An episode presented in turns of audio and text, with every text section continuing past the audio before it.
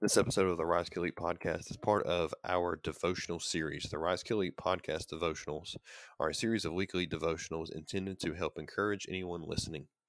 A devotional is a consistent publication that features a passage or passages from Scripture, accompanied with context that connects to the passages from Scripture.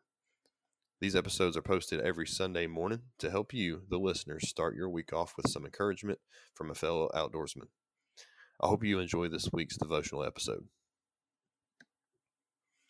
During the ministry of Jesus, he often performed miracles. He healed sick and injured people with a touch of his hand, and sometimes he would even do this from a distance without even being within the proximity of the person being healed.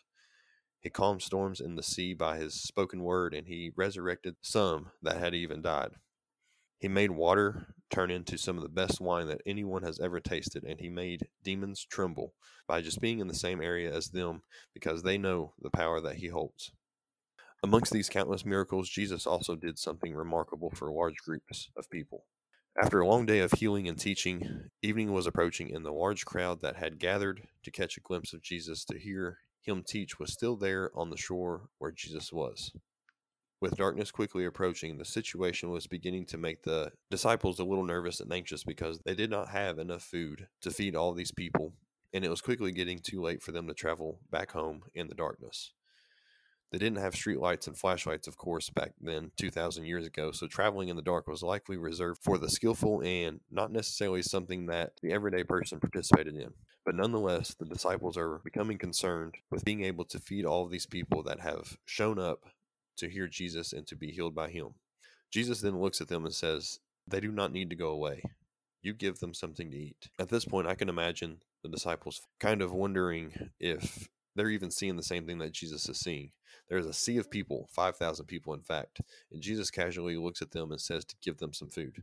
One of them replies to Jesus and says, We only have five loaves of bread and two fish. Clearly, this isn't enough to feed a few thousand people, and their anxiousness is likely becoming more evident. But what happens next is the part that is, well, impossible.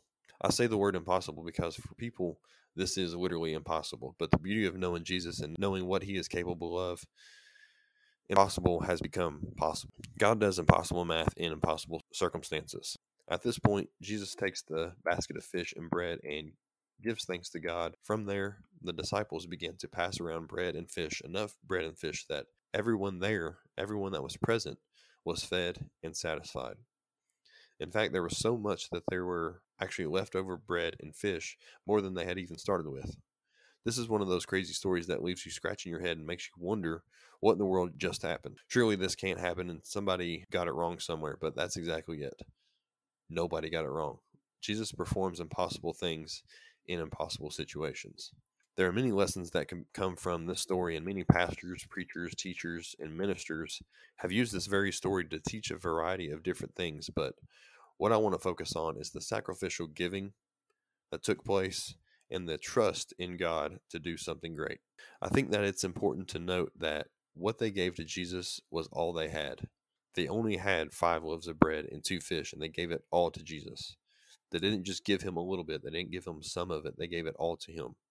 They didn't say to him, We will give you two loaves and one of these fish, and we'll hang on to the rest just in case you don't come through and we have some left over to use just in case. They didn't do this at all. They gave everything that they had to him, and he did something incredible with it.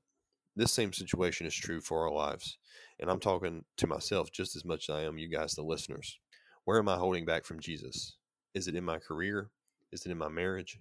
Is it in my relationship with my kids? Is it my finances, my prayer life, my hobbies? Where am I holding back from Jesus and keeping it to myself just in case he messes up and doesn't give me what I want?